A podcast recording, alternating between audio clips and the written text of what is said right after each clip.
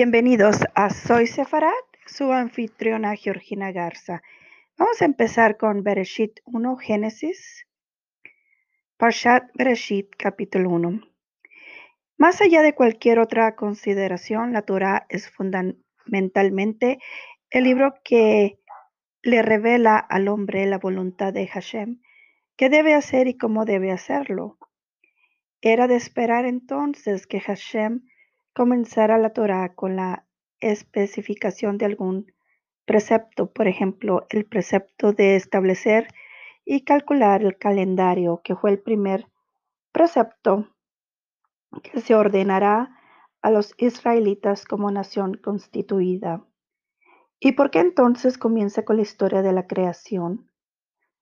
Para resaltar el rol de Hashem como amo del universo, Hashem creó el mundo y distribuyó las tierras a los diferentes pueblos a su voluntad para que ninguna nación pudiese discutir el derecho de los israelitas a habitar en su propia tierra, la tierra de Israel, que Hashem le entregó como su propiedad eterna. La creación primer día.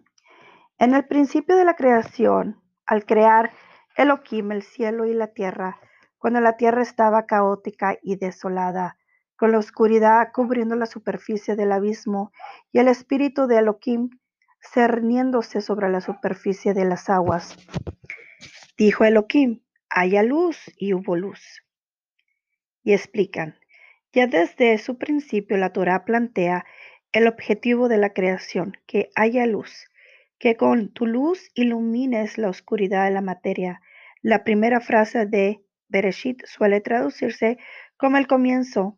Creó Elohim cielo y tierra, lo que vendría a establecer el orden cronológico de la creación. Primero el cielo, luego la tierra. Sin embargo, Rashi aduce que esa interpretación no se ajusta a la gramática hebrea y por ende el versículo de ningún modo plantea un orden secuencial. Esta traducción se adapta al planteo de Rashi, que cielo antecede a tierra es un indicador de que en la interacción espíritu-materia lo primordial son los valores espirituales, aquellos que dan un sentido real a tu existencia. Versículo 4. Vio Elohim que la luz era buena y separó Elohim la luz de la oscuridad. Y explican, Elohim separó y reservó la luz para deleite de los virtuosos en el mundo venidero. Versículo 5. Llamó Elohim a la luz día y a la oscuridad llamó noche. Fue el anochecer y fue la mañana un día. En los otros días de la creación, dice segundo día, tercer día, respetando la forma gramatical, también aquí debió haber dicho el primer día. Sin embargo, dice un día para resaltar que hasta aquí Hashem estaba solo, era uno, pues los ángeles fueron creados recién al segundo día. Fue el anochecer y fue la mañana e, en, es el fundamento del calendario hebreo, en el que el día no comienza por la mañana, sino al atardecer de la víspera. Segundo día, dijo Elohim, que se solidifique, literalmente que haya el firmamento, la atmósfera, en medio de las aguas que separe las aguas superiores de las aguas inferiores, el cielo al igual que todas las cosas, ya fue creado en el primer día, ahora solo le faltaba solidificarse.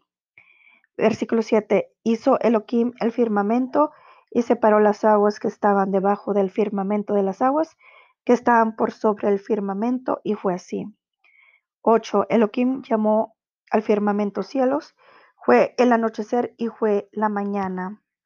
Fin del segundo día. Y explican cielo, en hebreo es Shamain, contracción de las voces Esh, fuego, y Main, agua, significando que el cielo estaba compuesto de las antítesis de ambos elementos. La unión de los opuestos es de un poder tal capaz de dar lugar a la más elevada de todas las cosas, el cielo unir y armonizar los opuestos, ahí radica el sentido de la vida. Tercer día, dijo Elohim, que las aguas por debajo del cielo se junten en una área que aparezca la tierra seca, y fue así. Elohim llamó a lo seco tierra, y el conjunto de las aguas llamó mares. Elohim vio que era bueno. dijo Elohim, que la tierra produzca vegetación, herbaje con semillas, árbol fruto, que produzca frutos de su misma especie. Y explico, o sea, que el árbol mismo tenga gusto a fruto y a su vez que produzca frutos. Seguimos, cuya semilla esté en él, que haya eso en la tierra. Y fue así. Entonces la tierra produjo vegetación, herbaje que da semillas según su especie y árbol que produce fruto cuya semilla está en él, según su especie. Y explico, la tierra desobedeció y no produjo árbol fruto, es decir, que el árbol mismo sea fruto, sino tan solo árbol que produce fruto. Y por eso ella fue castigada cuando Adán comió del fruto prohibido y vio Elohim que era bueno. En todo este contexto, la expresión vio que era bueno debe interpretarse como la finalización del acto de creación que se analiza. Fue el anochecer y fue la mañana, fin del tercer día. Cuarto día. Dijo Elohim, haya luminarias en el firmamento del cielo para separar el día de la noche y que sirvan como presagios y para establecer las festividades, los días y los años. Los eclipses del sol y de la luna son señal de una tendencia desfavorable para el mundo, aunque no necesariamente condicionante. Cuando Israel cumple la voluntad de Hashem, queda a salvo de los males que los eclipses pudieran augurar. Versículo 15 que sirvan como luminarias en el firmamento del cielo para alumbrar sobre la tierra, y fue así. Hizo Elohim las dos grandes luminarias, la luminaria mayor para regir el día y la luminaria menor para regir la noche, y también creó las estrellas. Elohim las estableció en la expansión del cielo para alumbrar sobre la tierra, para regir el día y la noche, para separar la luz de la oscuridad. Elohim vio que era bueno. Fue el anochecer, fue la mañana, fin del cuarto día. Cuarto día, a mí, quinto día, perdón, dijo Elohim, produzcan las aguas enjambres de criaturas, sherets, vivientes, o sea, los peces, y seres voladores que vuelan sobre la tierra a través de la expansión del cielo. Explican que de este versículo surge que las aves fueron creadas del agua, sin embargo, según surge del versículo en Génesis 2.19, resulta que fueron creadas de barro. Elohim, seguimos con versículo 21, Elohim creó también los gigantes acuáticos y todas las especies de pequeñas criaturas vivientes, o sea, los peces, con los que se colmaron las aguas, y también toda especie de ser con alas. Elohim vio que era bueno. Versículo 22. Entonces Elohim los bendijo diciendo, sean prolíficos, multiplíquense y colmen las aguas de los mares, y multiplíquense los seres voladores sobre la tierra. Seres voladores alude a todo tipo de criaturas que vuelan. Versículo 23. Fue el anochecer y fue la mañana. Fin de quinto día. Sexto día. Dijo Elohim, que saque la tierra criaturas vivientes cada una de acuerdo a su especie animal de ganado, seres que se arrastran, dando a entender a reptiles, animales rastreros y pequeños animales, y fieras de la tierra, cada una según su especie, y en efecto así fue. Todas las cosas fueron creadas el primer día y luego fueron sacadas a la luz en el día correspondiente. Por eso indica el versículo, saque la tierra criaturas en vez de produzca criaturas pues las mismas ya existían desde el primer día, solo que ahora debían ser sacadas a la luz. Elohim hizo las bestias de la tierra, cada una según su especie, los animales del ganado, cada uno según su especie, y todo ser que se arrastra por el suelo, cada uno según su especie. Elohim vio que era bueno. Dijo Elohim, hagamos un hombre a nuestra imagen, según nuestra semejanza, para que tenga dominio sobre los seres acuáticos, sobre los seres voladores del cielo, sobre los animales, sobre la tierra y sobre todo ser que se arrastra sobre la tierra. Hagamos en plural, puede inducir a la falsa creencia de que existía más de un creador. Cuando Moshe hizo ese planteo a Hashem, él le respondió, quien quiera pensar mal siempre encontrará excusas para hacerlo.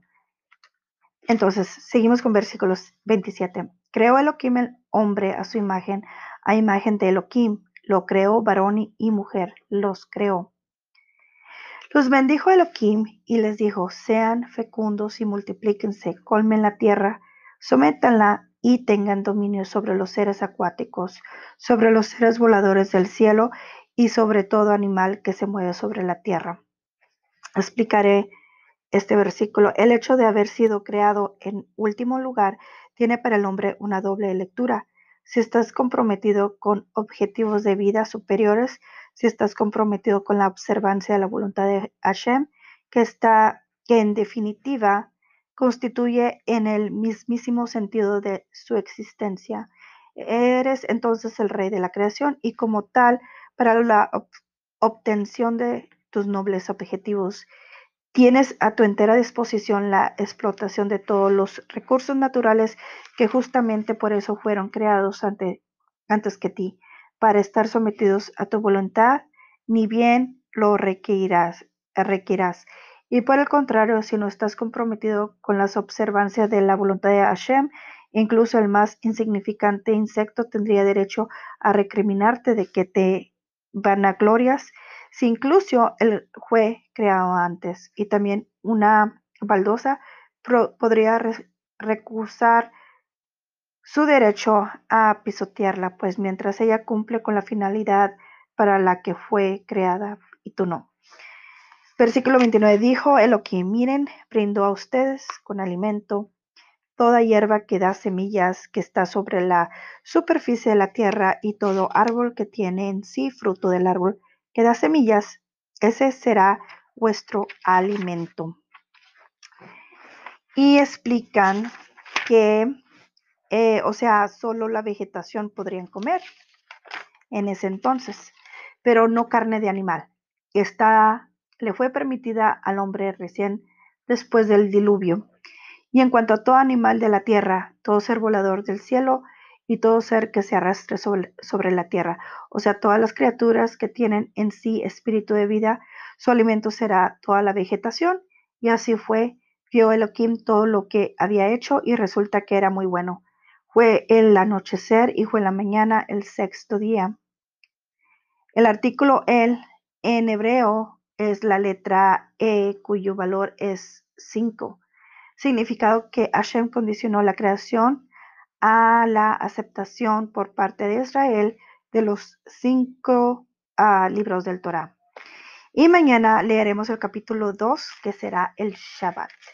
Muy bien, este, esta Torah Emet un mensaje de vida viene con explicaciones, así es que diré el versículo y diré parte de la explicación que da eh, este magnífico libro. Ojalá que les haya gustado.